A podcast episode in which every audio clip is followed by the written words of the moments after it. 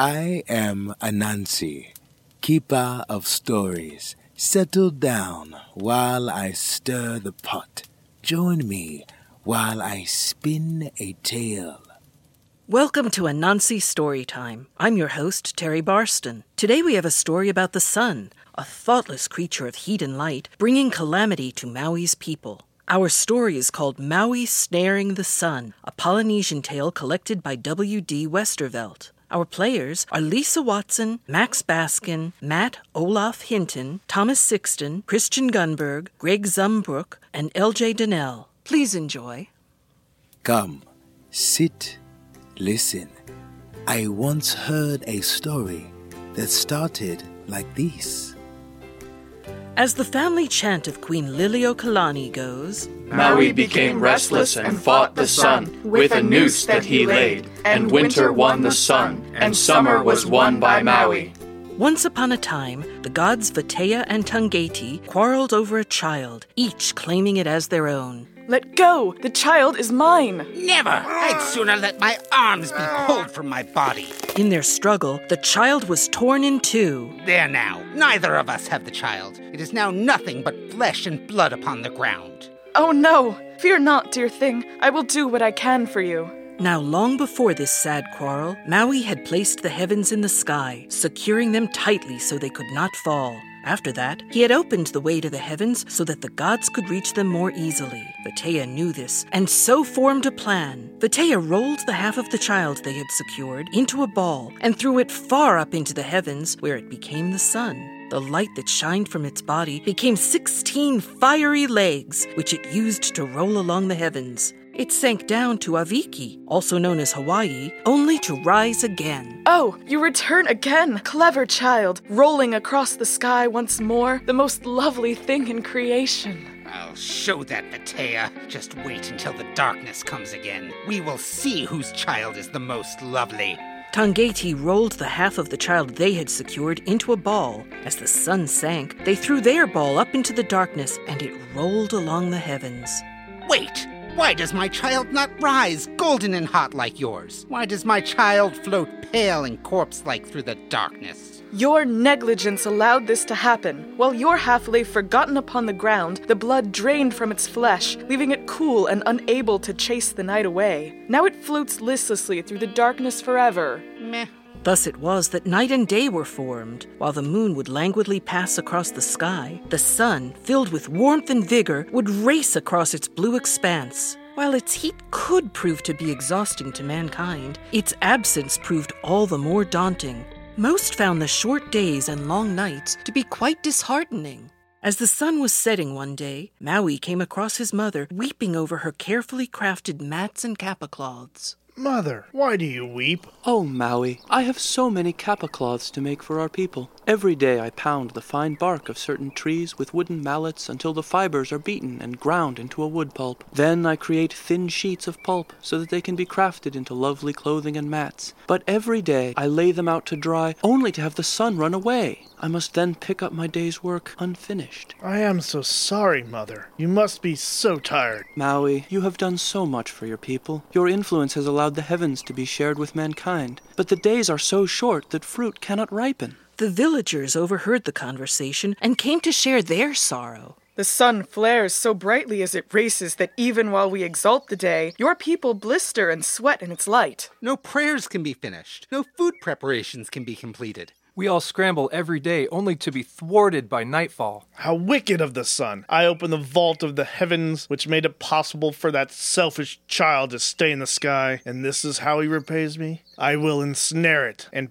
punish it for its thoughtlessness. Without further ado, he went over to Io, the volcano on the northwest of the island on which he lived. Hello, Io. It has been years since you have opened your harrowing red eye. Look what has been wrought during your slumber. The most lovely green valley in all the islands. I can think of no better place to wait for that brash, discourteous son. Ah, there he is, on the eastern side of Mount Haleakala. He crossed over the plain from Io and climbed to the peak of Mount Haleakala. There he carefully studied the path of the burning sun as it rose up and passed directly over the top of the mountain. It is said that this is the house of the sun itself. I can see that it must be so. You are foolhardy to come this way, arrogant child. The great crater of Haleakala rests right here upon the summit. A perfect place to snare and keep you like a fish in a net. Excuse me? I was just wondering, are you the errand boy or the fool? You had best explain yourself, old man. Not a fan of riddles. Fine, I'll speak plainly. You will never catch the sun. You are only an idle nobody.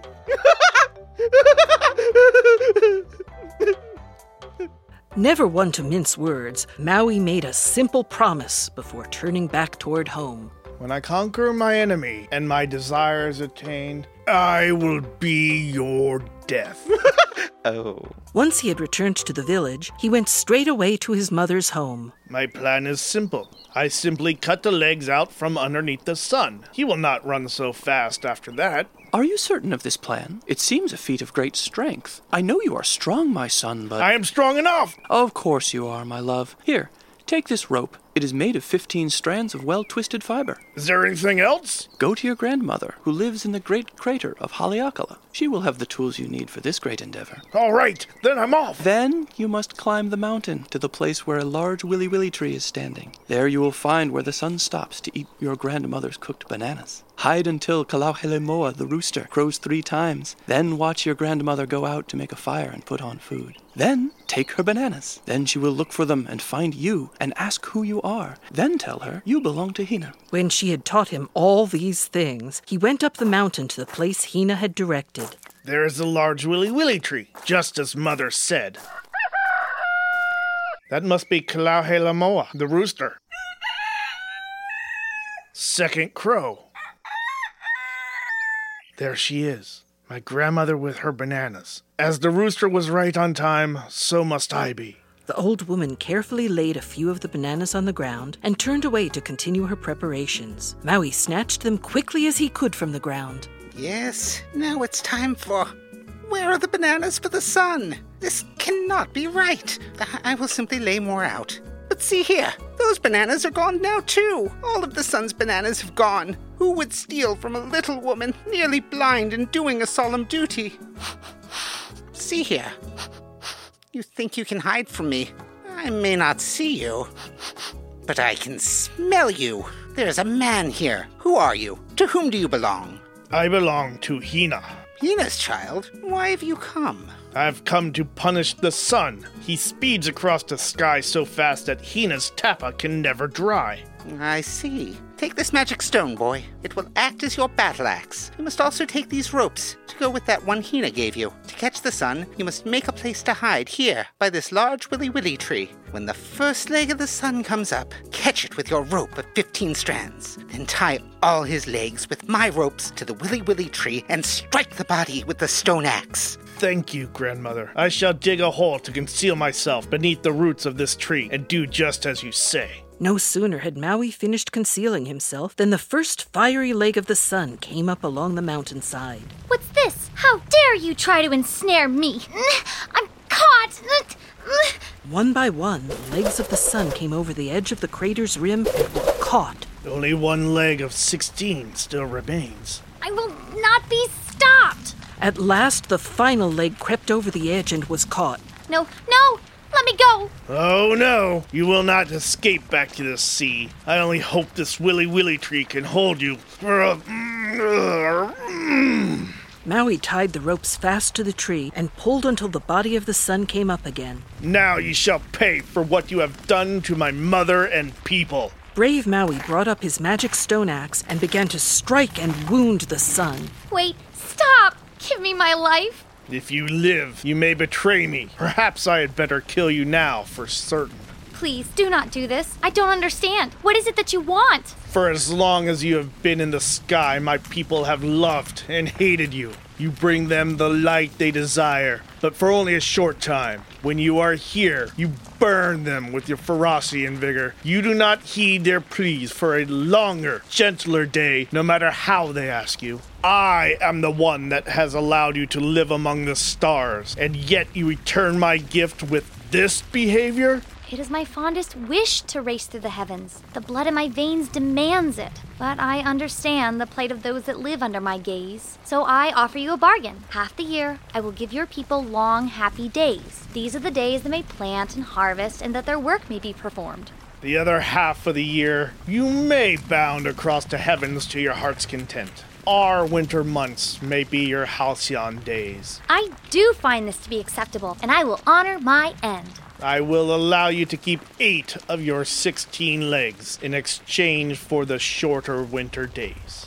This will ensure that you will not burn quite so brightly and that my people can live under you with less suffering. That I should be torn again in such a way will make Vatea weep. But my death would surely make the tears all the more bitter and lasting. I concede. Despite the eventful morning, Maui's day was not yet over. There was still the man who had mocked him, the man whom Maui had made a promise to, and Maui always kept his word. Momo, the man who had mocked Maui's ability to ensnare the sun, had watched the great deed happen from the beach he lived on. Therefore, he had a head start when Maui came running down the mountain to kill him. You rose quite early to snare the sun, but you should have risen earlier to catch the likes of me. Run from one side of the island to the other as many times as you like. Nothing will save you from me. And run they did, up mountains, through valleys, across searing beach sands, and past cerulean pools filled with barracuda. They ran until the sun was nearly gone, and both were out of breath. But Maui had the man finally cornered by the sea. Catch a shark by the tail, foolish boy, and you'll face the jaws up close. I will smash you with this rock into so many pieces that neither heavenly orb will be able to light them all. Your rock may be large, but mine still has my grandmother's magic. Magic enough to hack the limbs from the sun itself. With that, Maui slew the man and left his remains by the seaside where he had fallen. He became the black rock by the shore that to this day anyone can pass and know the consequences of doubting the great Maui.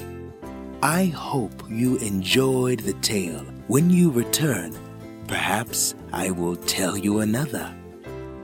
The tale of Maui Snares the Sun was reinterpreted by L.J. Donnell. For more information on Anansi Storytime, visit us at spiderstorytime.com. Follow us on Twitter at Anansi Storytime and like us on Facebook at Anansi Storytime. Thank you for listening. We'll see you next time.